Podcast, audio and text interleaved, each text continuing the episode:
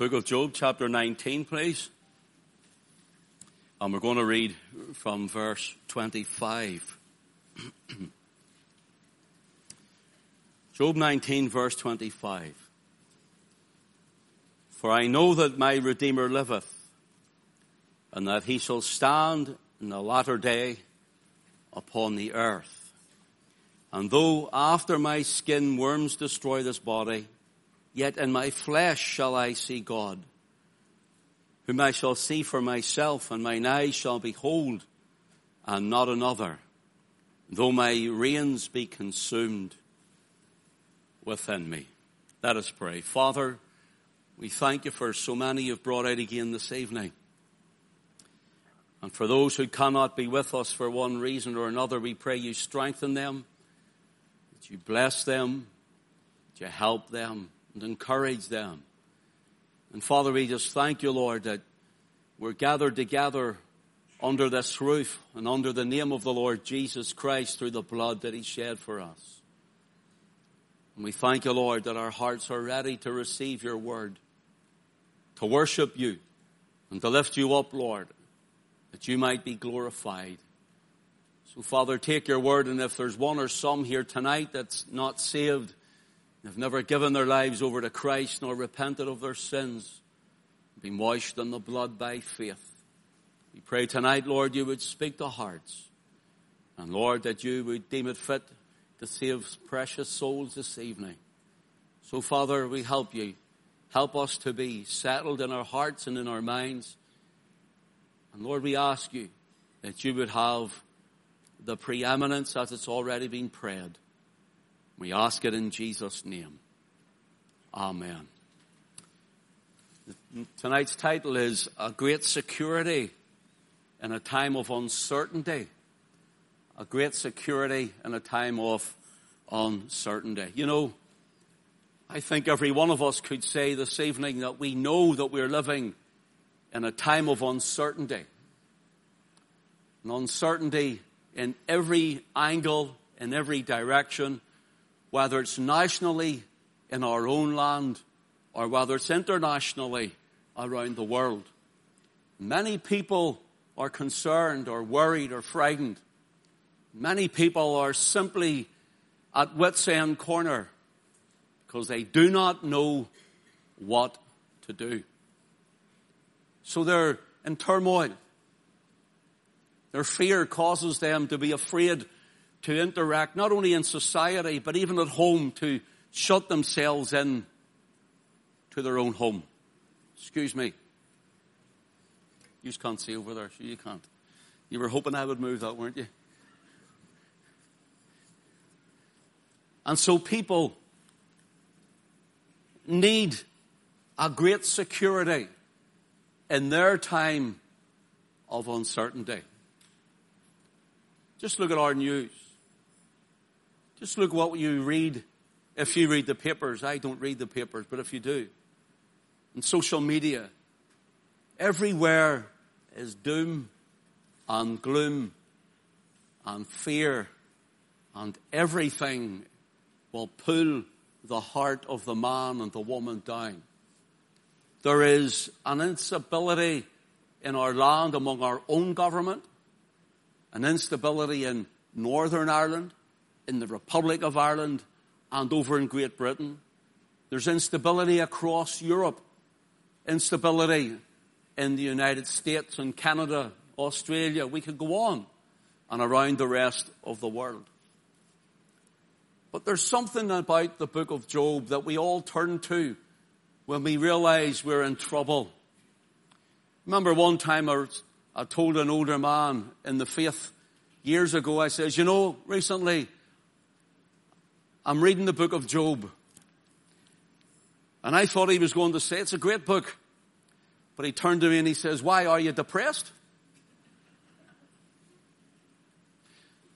Actually, I read the book of Job that when I am depressed, the book of Job gives me hope. The book of Job gives me satisfaction in Christ. The book of Job is something to encourage the spirit, to see what this man went through. Speak about the instability of a world, of our life, of our nation, of our homes. Martin Luther, the great reformer, regarded the book of Job, saying this, that the book of Job was more magnificent and sublime than any other book of Scripture. And I don't know if I'll agree with him on that, but it has a real importance. And many people neglect this wonderful book. So there are questions asked in the book of Job, and answers are given to many things that people don't realize are in it. For example, why do the righteous suffer? And we find at the end of the book of Job, the question is answered because it's in the sanctification of the saints of God. In other words, we go through things and it sanctifies our lives. It builds us up when we keep on trusting in the Lord. I know there's different things in our lives. There's different struggles in our lives. I know, I understand all of that. But brothers and sisters, who would like to be in an instability like Job? An insecure world like Job? We're going to look at it for a few moments before we go on any further. This book lifts, first of all, the veil and shows us the spiritual world. It lifts the veil and shows us the spiritual world. For example, in Job chapter 1, if you would like to turn with me, it says in verse 6 of the same chapter, "Now there was a day when the sons of God came to present themselves before the Lord, and Satan came also among them. And the Lord said unto Satan, Whence comest thou? Then Satan answered the Lord and said, From going to and fro in the earth, and from walking up and down in it. And the Lord said unto Satan, Hast thou considered my servant Job, that there is none like him in the earth, a perfect man and an upright man, a perfect and an upright man, one that feareth God and escheweth evil? Then Satan answered the Lord and said, Doth Job fear God for naught? Hast thou not made a hedge about him, and about his house, and about all that he hath on every side, and hast blessed the work of his hands, and his substance is increased in the land. But put forth thine hand now, and touch all that he hath, and he will curse thee to thy face. And the Lord said unto Satan, Behold, all that he hath is in thy power, only upon himself put not forth thine hand. So Satan went forth from the presence of the Lord." Here the book of Job lifts off the cover, the veil, and shows us there's a spiritual world, and it is alongside our physical world. There's a spiritual world, friend, and it's alongside your life and my life. In your world and my world. Your family and my family. In your district where you live and in mine. There is a spiritual world. There is a devil, and there are demonic beings, demonic angels if you want. And they are manipulating men, manipulating women, manipulating hearts, manipulating circumstances and situations. I love it the way the Lord says, you can take all that he has, but don't you dare put your hand on him. Child of God, tonight, Satan may tempt us to despair. And Satan may come against you. And Satan may try to hold you back and keep you down. He may even strip you of many things. But one thing he cannot do, he cannot cross the bloodline. For when Almighty God says, you can go thus far and no further, those who are under the blood of Christ are saved, are safe, and they are secured and sealed unto the day of redemption. And your Father says, thus far and no further. Can I ask you, friend, a question tonight? Are you under the blood? Are you under the blood? Are you washed in the blood of the Lamb? Are you trusting in the blood of Christ? What a great security in a time of instability. No matter what goes on in our lives, who wants to have a trial like Job. I don't. I've had my own trials and many of them, and some of them very difficult, and I'm sure you have too. But who would like to have a trial like Job?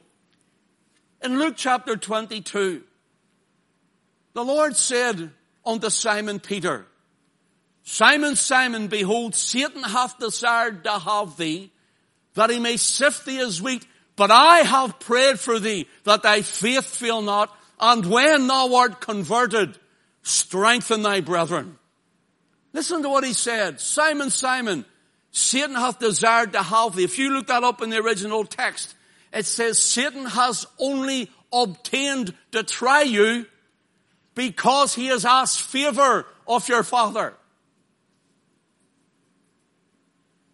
The devil cannot do anything to you unless your father allows it.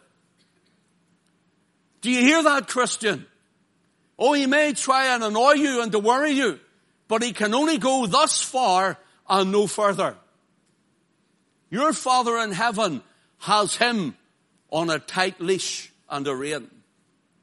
Your Father and my Heavenly Father is still on the throne, no matter what he's doing with the elitists of the world, no matter what he's plying them with and what he's causing them to do to us, as blood-washed, as blood-bought, born-again children of God, you and I are covered in the blood, and your Father is your protection. He is your great security in a time of your instability. Can I ask you, friend, who are you trusting in your time of your instability? Who are you trusting in the time of your instability? What are you trusting in the time of your instability? Notice here, the Lord said, thus far and no further. But I love Luke 22 when the Lord says, but I have prayed for thee. But I have prayed for thee. This is the way the text reads in the original text. He's looking at Simon Peter. It's like I'm looking at David. And he goes, Simon, Simon, behold, Satan hath desired to have you all. But he's obtained you just by asking. And I've prayed for you, that your faith fails not. Isn't it good to know that we have a man in the glory? Isn't it good to know we have a great high priest? Isn't it good to know that Christ stands there and he pleads our case and he pleads our cause, and there he shows his wounds and he spreads his hands? Isn't it good to know that when we're failing, Christ is winning? Isn't it good to know that he is always prevailing on our behalf? That when you and I are failing on every account, yet Christ is praying that our faith may fail not. Look, our strength might fail. Our courage might fail. We're all human. Your strength and your courage and mine at times might fail.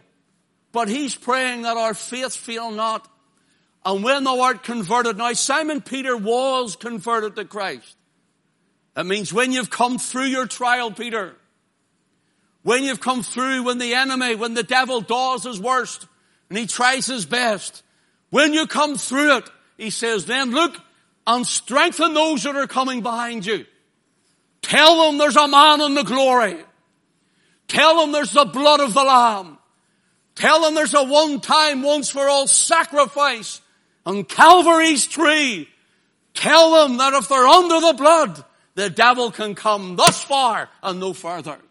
Brothers and sisters, are you glad you're saved tonight? I'm glad I'm saved. I'm glad I'm Christ's. I was thinking about it this afternoon. Sometimes you try and get the head down for 10 or 15 minutes, don't you? You get a wee sleep after your dinner. Well, I couldn't, and I got up, and I was in my head. And I just says, Lord, I love you. I love you because you first loved me. I started just praying, and I said, Father, I don't at this moment understand how a man like me might be entrusted to open up the sacred scriptures and to preach your word to the people. I don't get it, Lord, and I don't understand it.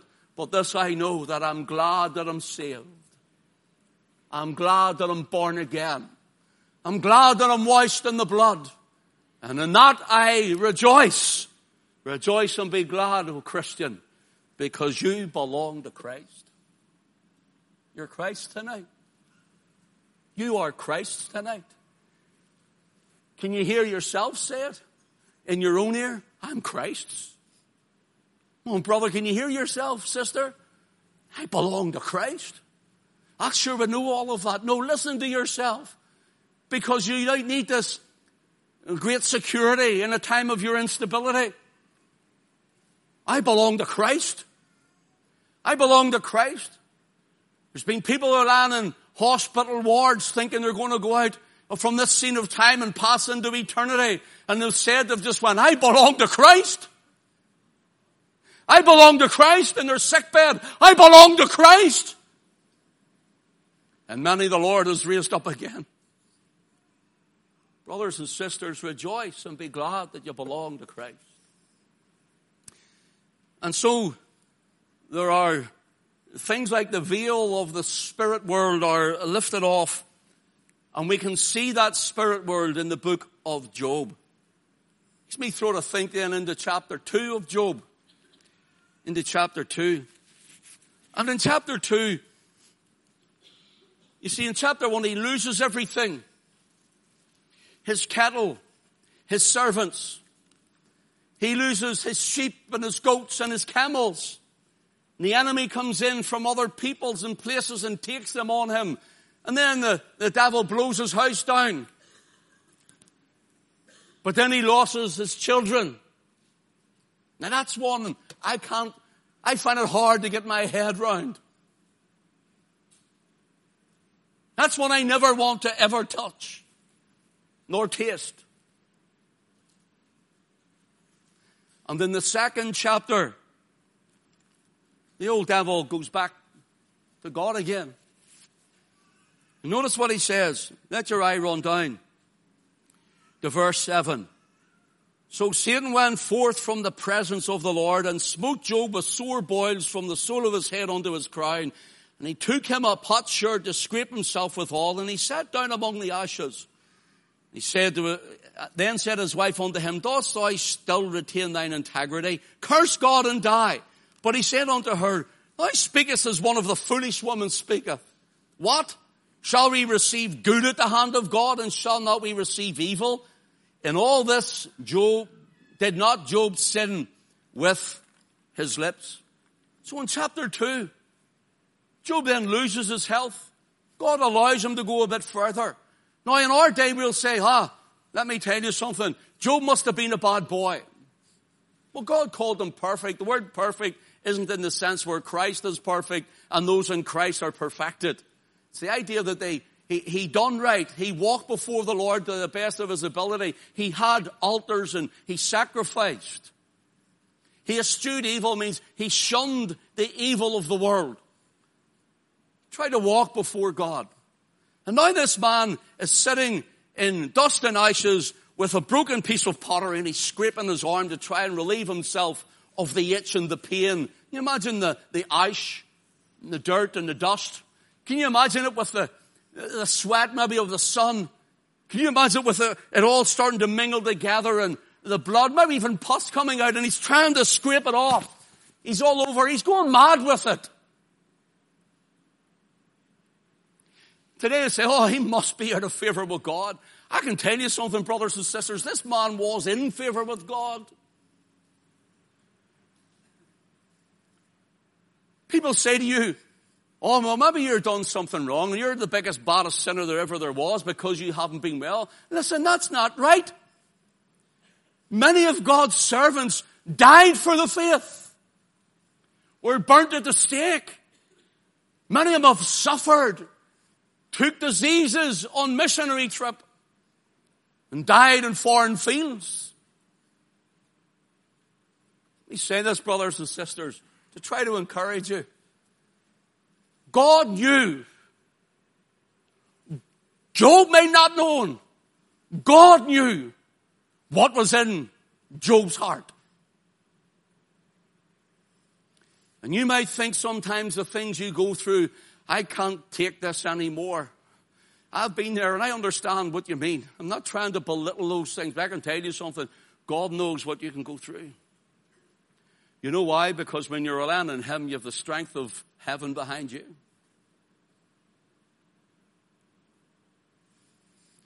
Who's ever sat in their house, pulled the blinds, and turned off the lights, made sure all the doors were locked and shut with you in the house, and sat in the corner of the room in a chair with her head in her hands? I have. I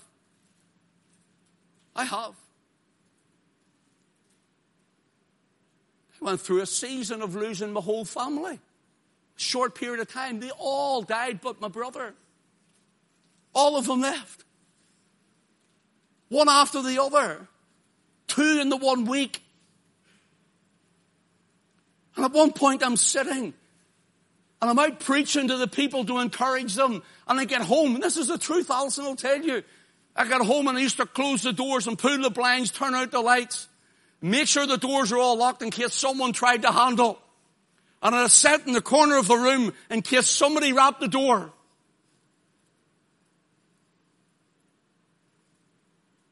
And I went, I can't take any more of this.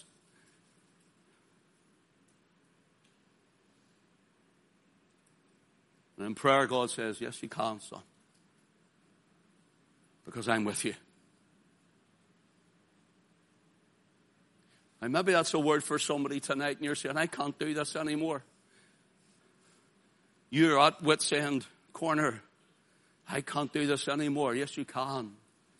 If you trust in the Lord, you can. Because He is with you.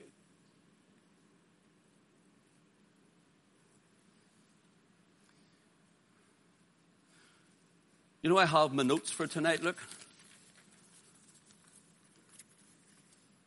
And I got these thoughts. That's what I was writing down when you see me trying to jot down a few things because it came into my mind. I feel it's for someone tonight who's come in here. I want you to know that you need to stop fearing. Stop being afraid of everything. Stop being afraid of what the devil whispers in your bed at night in your ear. You know, when he comes here and he tells you, oh, you'll probably be dying in the middle of the night. Sure, if you're saved, you'll be with the Lord.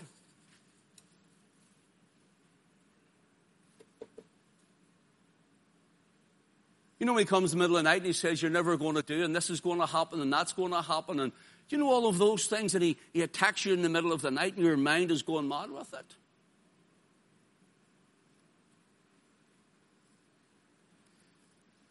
Brothers and sisters,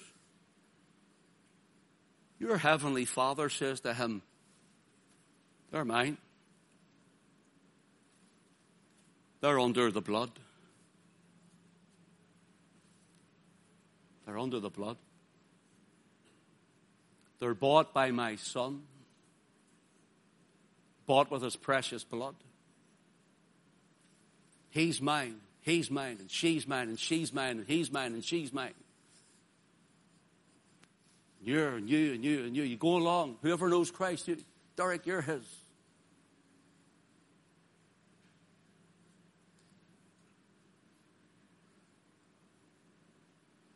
Here we'll find that Job has lost everything he had, everyone he had but his wife. And the encouragement he gets at home is woeful. Absolutely woeful. His wife says in verse 9, dost thou still retain thine integrity? Curse God and die. And I understand his wife's hurt. Don't get me wrong. I understand his wife's grieving. I understand she's going through what he's going through. But then she says, Job, curse God and die. Why is all this happening if there's a God? Many people have heard that in their life. Many of us have heard it. Many ungodly have said to us, "Hey, where's God when this happened, and where's God when that happened, and where's God when the other thing happened in our land? Where's God when there was an earthquake, and there's a flood, and there's a fire, there's explosion, there's wicked men? Where was God?" God was where we told him to be, outside the camp, outside the house, outside the nation. But he never relinquished his power and authority once. Brothers and sisters, we need to start teaching Christians to start to stand on their feet and stop lying under their duvet and hiding. Stop being sissies, brother. Too many Christian men in their big girls' blouses. Come on, be the priest of the home. Be the godly priest and the man of the house. I don't mean bossing your wife and being bad to her. I'm talking about in godly leadership. The thing is, brother, see when you do that, see according to the scriptures, your wife will respect you. If she's a godly woman. Notice this. His wife says, "Curse God and die." And I love his reply. But he said unto her, "Thou speakest as one of the foolish women." Where's your stability, Mrs.? Mrs. Job, where's your stability now? You can curse God all you want, Mrs. Job. You can curse God all you want, sister, brother. But you can curse God all you want. But it doesn't change who he is. It doesn't change your eternal destiny. It doesn't change that the Christ rejectors will be in a lake of fire. It doesn't change one iota. We need a great security in a time of instability. Where is your great security? I can imagine Job saying, I would say it. Christ is all I have today. Brother, Christ is all I have.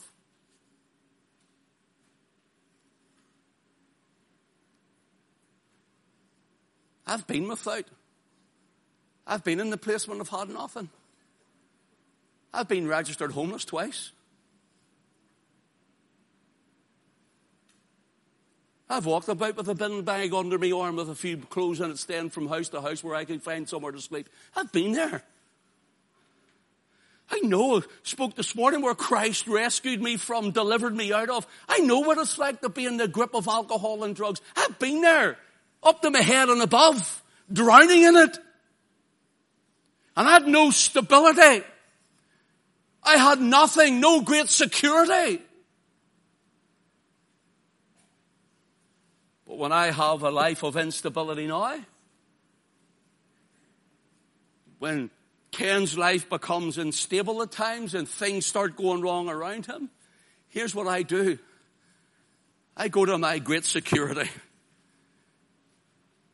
I get kneel in prayer and I say, Father, you're the one who holds everything in place. And even as we have been studying the last 6 or 7 weeks on the absolute sovereignty of God in the mornings, I rest my head on the pillow of God's sovereignty. What a great security in a time of instability.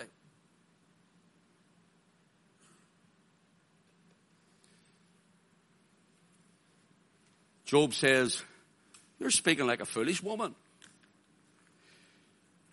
What shall we receive good at the hand of God? And shall we not receive evil? And this did not Job sin with his lips. Here's another thing happened to Job while I'm here. His 3 friends came. Who's ever heard of the saying, Job's comforters? A whole lot of us, Job's comforters. They didn't comfort him at all. They were the worst. So he's lost everything. His life is unstable. He's lost his children even. The worst that could happen to a parent. He's lost his goods. He's lost his prestige even. Here he loses even his own integrity before his friends. You see, Bildad comes. Zophar comes. Elihu comes. And don't they say to him, you must have been some bad boy, Job. You must have done something wrong to have a life like this. What? Why is God punishing you? And they, through the book, start to tell him what they think, and they start to condemn him, bringing up his past. How many people would love to bring up your past? Bring up the worst of you. Bring up the seedy side. Bring up a past person, a past man, a past woman. You know what they do? They come and they say, oh, your past. Let me tell you about him. Let me tell you about her. Do you know about her? This about her? Do you know that about him? And they love to dig up your past. But I can tell you, brothers and sisters, if a Christian comes to dig up your past, there's something wrong with their experience of grace. Something wrong with their experience of grace. You know why? Because when you were saved and washed in the blood, God washed it all away. And He's forgiven you of all of your sin. It is finished, He cried. And I believe Him. Do you believe Him? I believe Him. Friend, are you saved tonight? Are you washed in the blood? Is your sins washed away?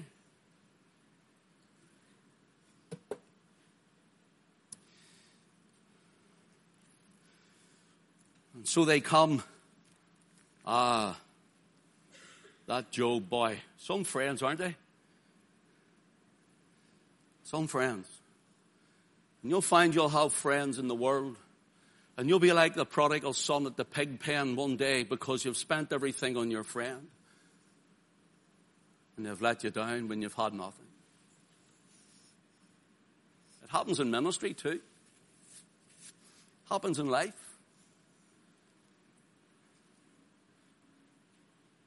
People who be your best of friends, and you plow your time into them, your energy into them.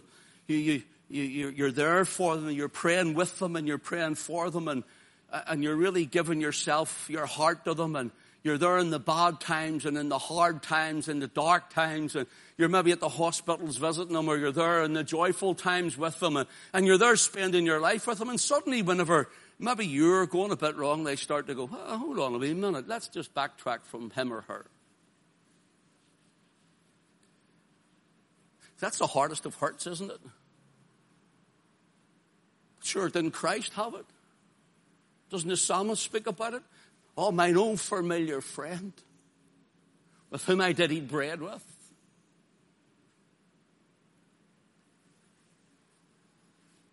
Listen, friend, don't think these spirits are not working on people. Because here's what they do. Around the dinner table, for example, there'd be more knives in the pastor's back on a Sunday afternoon than there are on the table or cutting the dinner up as they sit around it. Not only me, but others. Oh, Judas Iscariot was off the same ilk. And these friends come, Job's comforters. We've got to laugh at these men.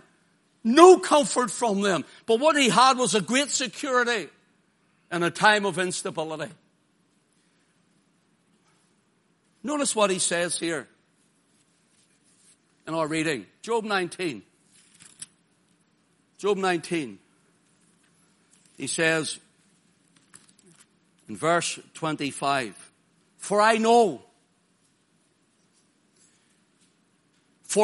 he says, that my Redeemer liveth. That's Job's great security in the time of his instability. It wasn't even his wife. And maybe you're blessed with a good wife, a godly wife, like I am, by the way.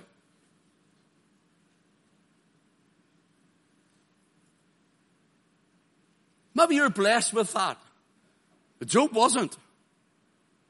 And maybe your trials have been hard and they have been heavy. They've been dark and they've been difficult.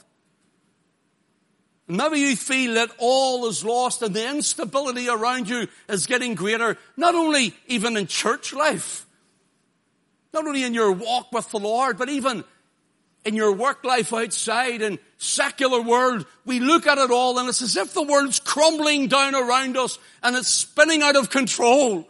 Brothers and sisters, let me reassure you that according to my great security in the time of my instability, of my life and the life that is out there, I said it this morning, I'm going to say it again.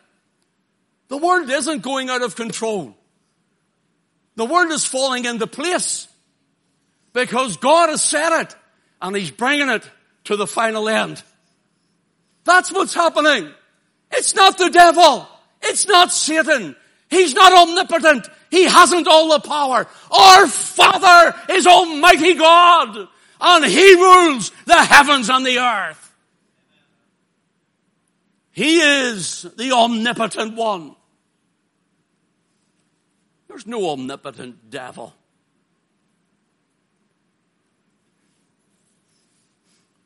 I was talking to David this morning, and it resonated a story with me.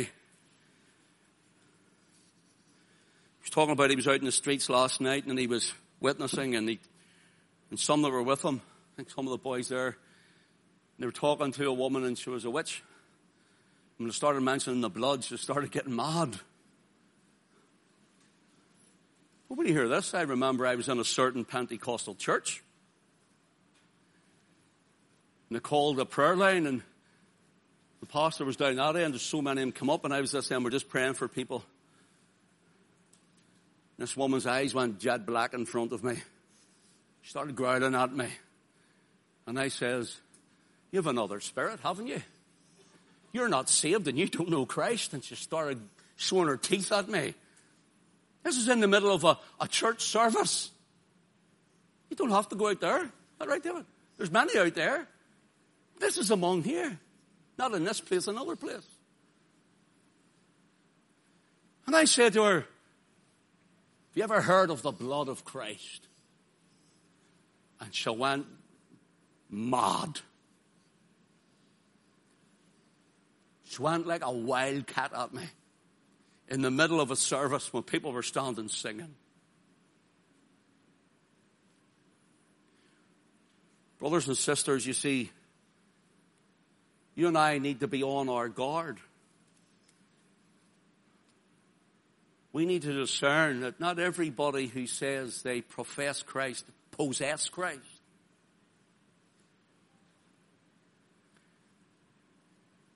And God is sifting out. Do you hear me? Through this time, God is sifting out the wheat from the chaff.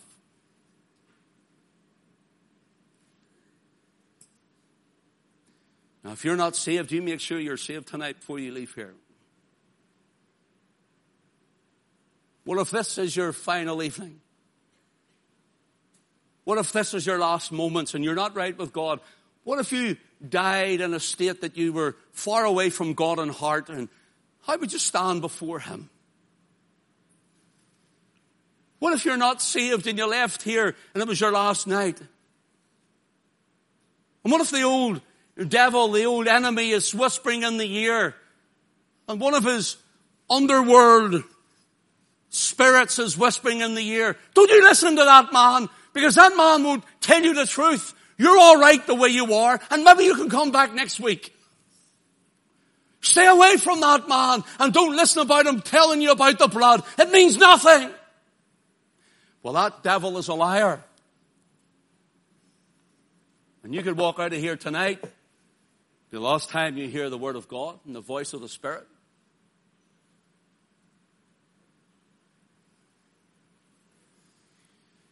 Maybe you're not going on with God well. Maybe you're saying and showing up at church.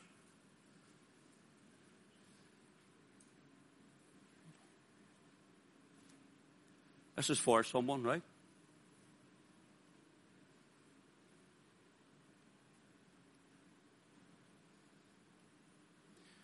You're honoring God with your lips and your heart's far from him.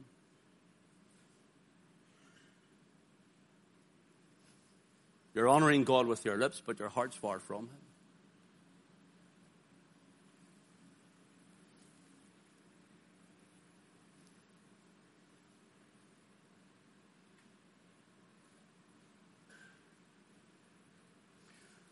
Job's great security in the time of his uncertainty was this: I know that my Redeemer liveth. I can tell you, friend, I have no doubt that my Redeemer is alive. I'm in no doubt whatsoever that my Redeemer liveth. I know it. Notice here, Job says, I know.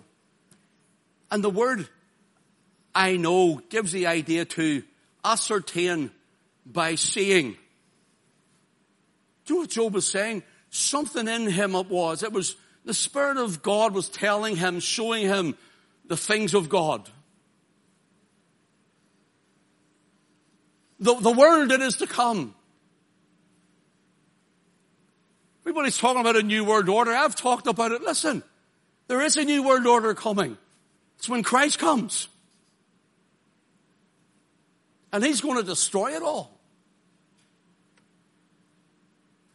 And Job is able to see beyond that moment in time. And through his doubting, in his place of instability, Job is able to see past it all. How did you, Job, with all that you've lost? How did you, Job, if you lost everything? How did you see? By the help of the Spirit. God, he says, is alive. And I will be with him. And Job valued, here's a word for many Christians today, Job valued what was ahead of him in glory more than that which he had lost in this time. But many Christians value so much of the kingdom that they build now rather than looking for what is to come in glory.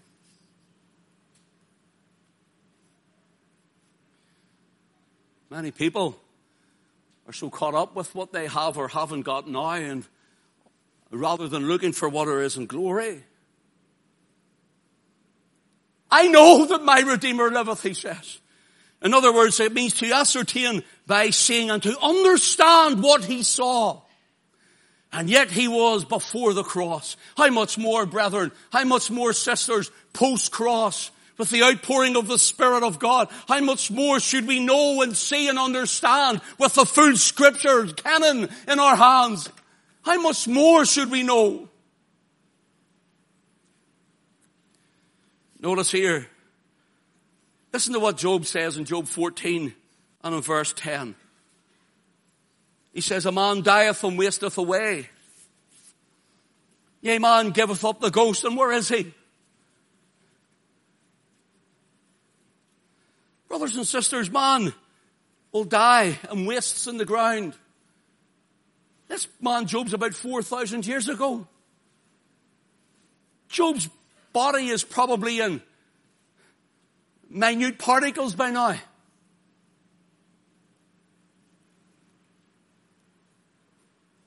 Where are you, Job? Where are you, Job? Martin Luther died 500 years ago. His body's in the ground. There's probably a wriggle of bones, if that. Where are you, Martin?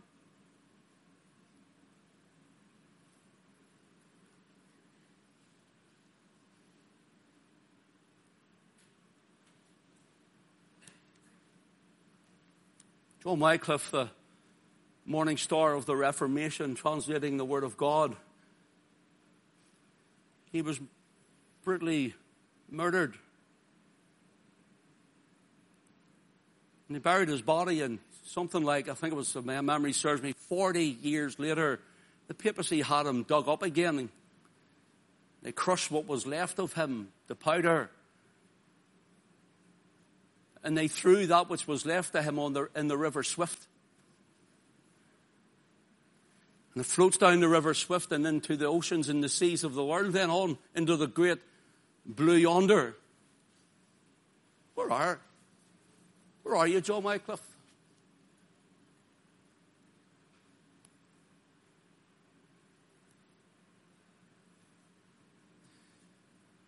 Job says, this will happen to me, but at the latter day, I will stand in my flesh with my Lord. That's what he's saying.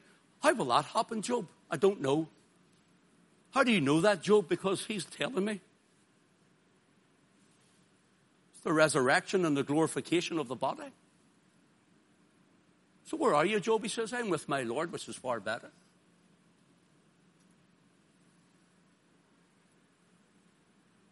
Where would you be? Where would you be?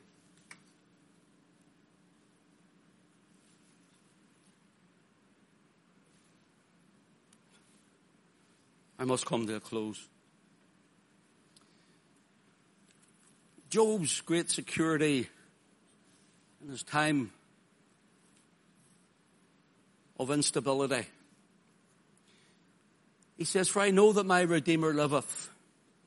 Notice, I know that my Redeemer, personalized, I know him. He's mine. He's my Redeemer. What David says, the Lord is, what does he say? What is it? My shepherd. He's all whispering. The Lord is my shepherd. Come on, shout it out. The Lord is my shepherd. The Lord is my shepherd. He says, he's mine. I know him and he is mine. And the hymn writer said, dear Savior, thou art mine. How sweet the thought to me. Let me repeat thy name and lift my heart to thee. Oh, friends, can you say he's mine? Mine, mine, mine. I know thou art mine. Savior, dear Savior, I know thou art mine. Thou art the sinner's friend. So I thy friendship claim. A sinner, bless him. Isn't he lovely? When thy sweet message came, mine, mine, mine, I know thou art mine.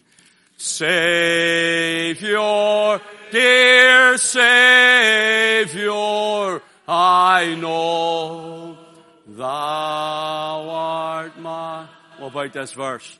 My hardened heart was touched. Thy pardoning voice I heard. And joy and peace came in whilst listening to thy word. Come on, sing it out then. My, bless him. Hallelujah. I know thou art mine. Savior, dear Savior, I know thou art mine. So let me sing thy praise. So let me call thee mine. I cannot doubt. Oh, bless his name. I know that come on, sing it out. Mine, mine, mine. I know thou art mine. Savior, dear Savior, I know thou art mine. Listen to Puritan Thomas Brooks on the security he finds in Christ. I am holy. That is W-H-O-L-L-Y. I am wholly His. I am peculiarly His. I am universally His. I am eternally His. Job lost his health, but he knew he belonged to God. Job lost his house, but he knew he belonged to God. Job lost his children, but he knew he belonged to God. Job lost his reputation, but he knew he belonged to God. Job lost his position in society, but he knew he belonged to God. Job was forsaken by his neighbors, and he knew he still belonged to God. Job lost his friends who came to ridicule him, but Job knew he still belonged to God. His health had failed, but he belonged to God. Job thought he was facing death, but he knew he still belonged to God. Job was suffering as the devil tried to destroy him, but he knew he belonged to God. Job knew he would go to the grave. He knew the very worms would destroy his body. He knew he would see decay. But still Job knew that he still belonged to God. And although 4,000 years has passed, Job knew that he would stand in the latter day upon the earth in his body because he belonged to God. Do you? Let me finish with this. He writes, "For I know that my Redeemer liveth, and that he shall stand at the latter day upon the earth. And though after my skin's worms destroy this body, yet in my flesh," he says, "yet in my flesh shall I see God, whom I shall see for myself, and mine eyes shall behold, and not another." What faith! What great security in a time of instability, in a time when the world's going mad. Do you know what was sent tonight just before it came out? About more draconian laws that are coming. More insecurity for people.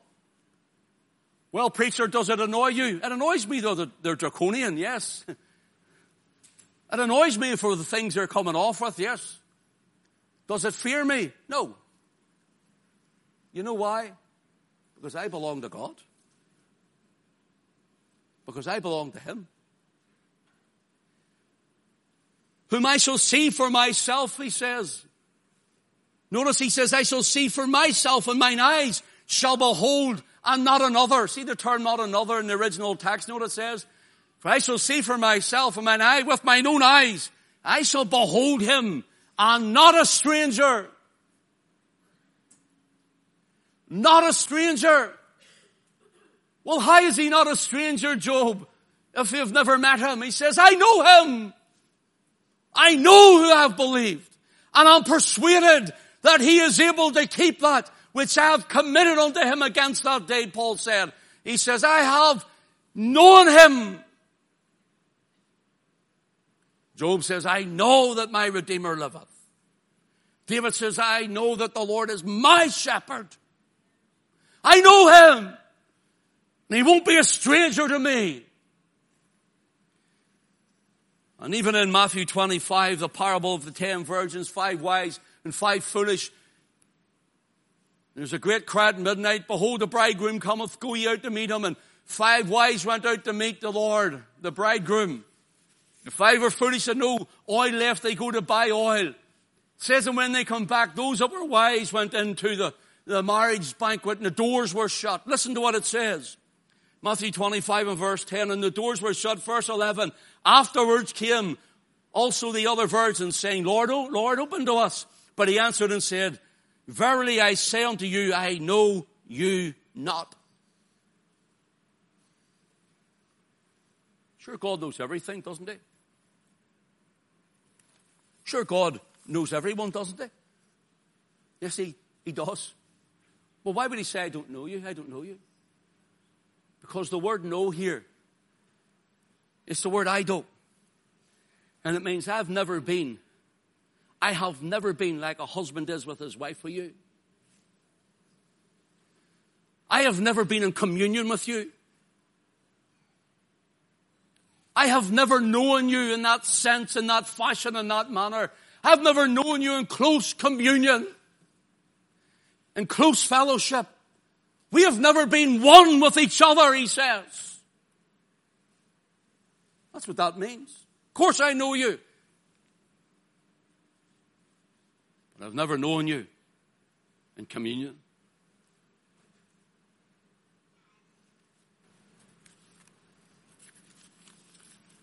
A great security in a time of instability. Brothers and sisters, I know I'm like a broken record. I know I'm like a broken record. But if you can hear this, stop being afraid.